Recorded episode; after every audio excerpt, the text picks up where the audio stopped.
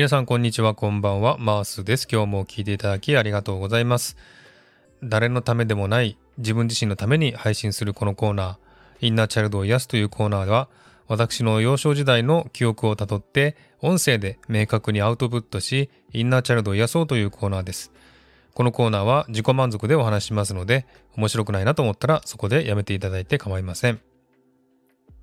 えー、今回はですね、小学校時代の、えー、3回目となります、えー、引っ越し、そして弟の環境変化による運命の変化というタイトルでお話したいと思いますが、今回もですね、ちょっと重くなりそうなので、重くなりたくない方は聞かない方がいいと思います。え、前回はですね、近所付き合いがあまり良くなかったというお話をしましたが、今回は、え、引っ越しをしたがゆえに、弟のですね、えー、状況が良くない方向に変わってしまったというお話をしたいと思います。え私はですね、あの、学生時代にですね、引っ越しをしたのは1回だけでして、それが小学校5年生だったんですね。で、もう1回ですね、引っ越しをしたんですが、1回目のね、その小学校5年生の時は、弟は小学校3年生でした。そして同じ市内だったんですけれども、町がね、違う町だったので、学校もですね、学区が違ってですね、隣の学校に行かなければならなかったんですね。で、弟はですね、小さい頃からいろいろと精神的にも問題があってて、えー、人と馴染んだりですね、するのが時間がかかりまして、えー、人見知りもしますのでね。ですので、新しい学校に行って、えー、新しいクラスに馴染むにすごく時間がかかるということを心配していました。で、母親はそれを知っていましたのでね、そのことに関して、えー、いろいろと考えてですね、今まで通っていた学校に弟をですね、ちょっと学区が違いますけれども、今まで通り通わせてほしいというふうに学校の方にお願いしたそうなんですけれども、学校側はそれを受け入れてくれませんでした。ですので弟も新しい学校の方にですね、転校となったわけです。えー、私も人見知りしますんでね、結構新しい学校、新しいクラス、新しい友達になれるまで、え、大変だったんですけれども、それでもなんとかやっていけました。でも弟は結構神経質なので、え本当に大変だったと思います。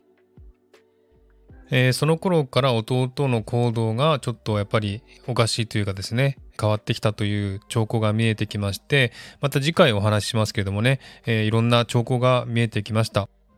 で、なぜそこに引っ越したかというとですね、母親がお店を経営することになったらしくてですね、えー、そこの場所で、えー、まあ、パン屋さんみたいのを経営することになりました。えそれでその場所に引っ越したわけなんですが、そこが、え、ちょっとね、隣町で、え学校の学外でしたので、え転校したということになったんですね。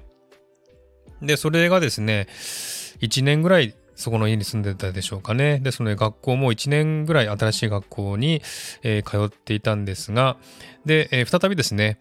元の町に戻って、そこでもまたね、あの、パン屋さんを、え、やっていました。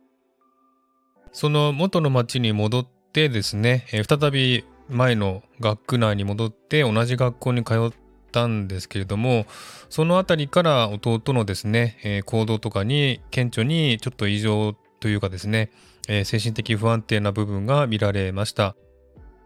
え、そしてその後ですね、何年かそこで暮らした後に、また同じ市の別の町に引っ越したんです。そこはですね、持ち家なんですけども、えー、持ち家を買ったので、そこに引っ越しました。私は高校1年生かなそれぐらいだったんですけども、弟は中学校2年生ぐらいでした。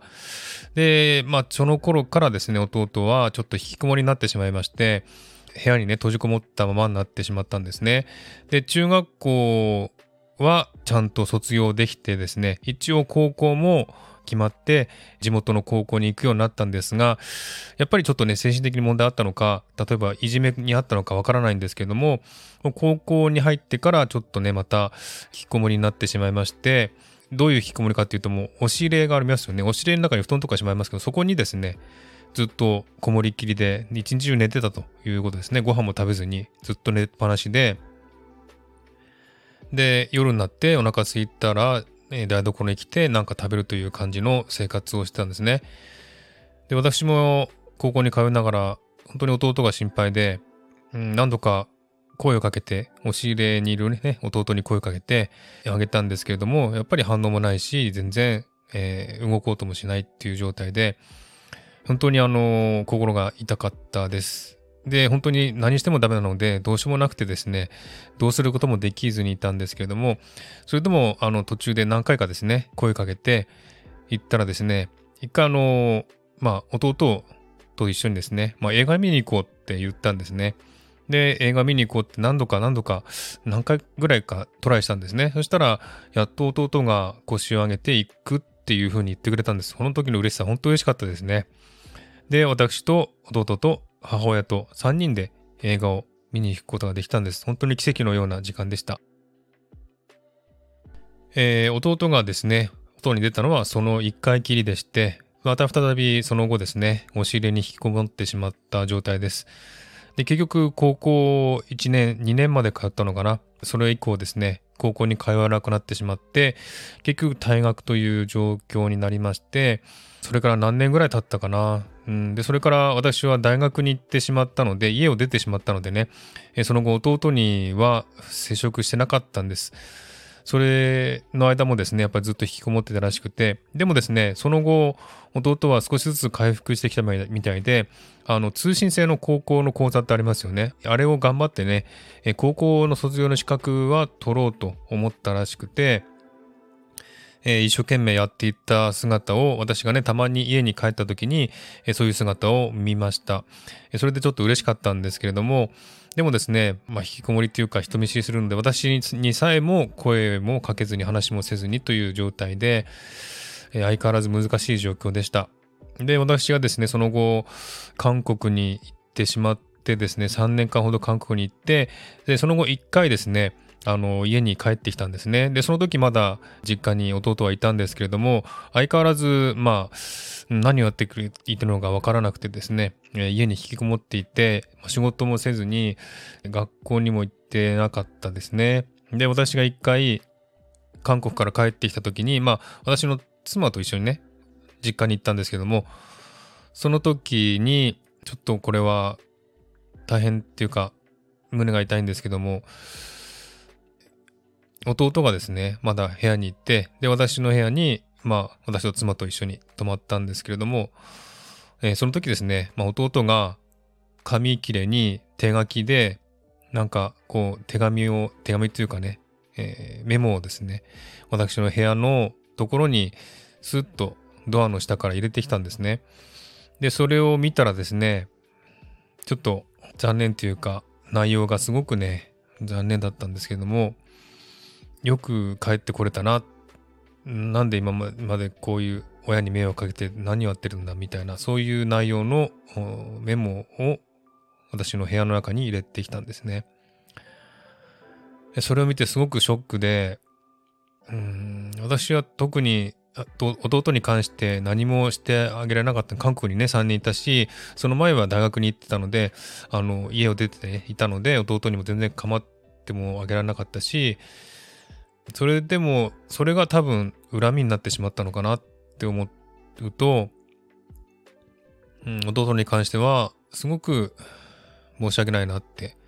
思うことばかりですね。うん、でも本当にどうしようもなかったです。あの時は、ああいう手紙をね、もらってしまって、話すこともできずに、本当に本当にどうしていいかわからなかったですね。どうしたら弟の心を開いたりとか、弟と話せるようになるかとか、そんなこと思ったんですが、全然そんなこと分からずに、えー、そのまま顔も合わせずに、その後オーストラリアにね、来たんですけれども、その後ですかね、父親がですね、私に言ってきたんですね。弟が家を出たいって言ってるんだけども、どうしたらいいかっていう話を聞いたんですよ。そしたら私は、ちゃんと連絡を入れるならば、親にね、ちゃんと連絡するならば、いいんじゃないかというふうに言ったんですね。で、多分それを弟に言ったらしくて、でも弟はですね、えー、で、弟はですね、そのまま家を出て一人暮らしを始めたようです。で、まあ、あの、引きこもりになってた状態って考えればですね、えー、そうやって一人で暮らしたいっていうのはすごくいいことなんですが、結局はですね、やっぱり、まあ、家族でさえも信じられなくて、家を出たいと思ったんじゃないかなと思うんですけども、で、一旦家を出てですね、東京に一人暮らしをしていたらしいんですが、どうなんだろうな、その辺の弟の生活状態全然わからないので、何とも言えないんですけれども、まあ弟がね、あの、アパートの家賃を払わないっていうことで、父親に連絡が来たらしいんですね。で、一回弟と会おうということで、そのアパートに行ったんですが、全然出てきてくれなかったというお話です。で、その後ですね、弟の話はできなくて、親と。ですので、その後弟がどこに行ったのかわかんないし、親も多分どこに行ったかわからないと思うんですね。で、結局音信不通になってしまったということで、うーん、まあ弟もね、すごく神経質な部分もあったから仕方ないといえば仕方ないんですけれども、あ、あの引っ越しがあって、引っ越しをね、あの短い期間2回したんですね。えー、1回小学、私が小学校5年生の時、そして私が中学校の時、元の町に戻ったという、この2回の引っ越しによって、弟がすごく人見知りをするので、えー、人になれずに反対にいじめにあっていたんだろうと思います、高校時代。それで学校にね、高校に行かなくなってしまったんだと思うんですけども、えー、そんなことを考えると本当にね、胸が痛いくて、本当に、えー、どうしようもないなっていう感じです。えー、もう弟は音信不通なのでね、どこにいるか何をしてるか分かりませんけれども、どこかで無事に、ね、楽しく生活していることを願っています。はい、そんな感じで今日はですね、ちょっと弟のことをお話しました。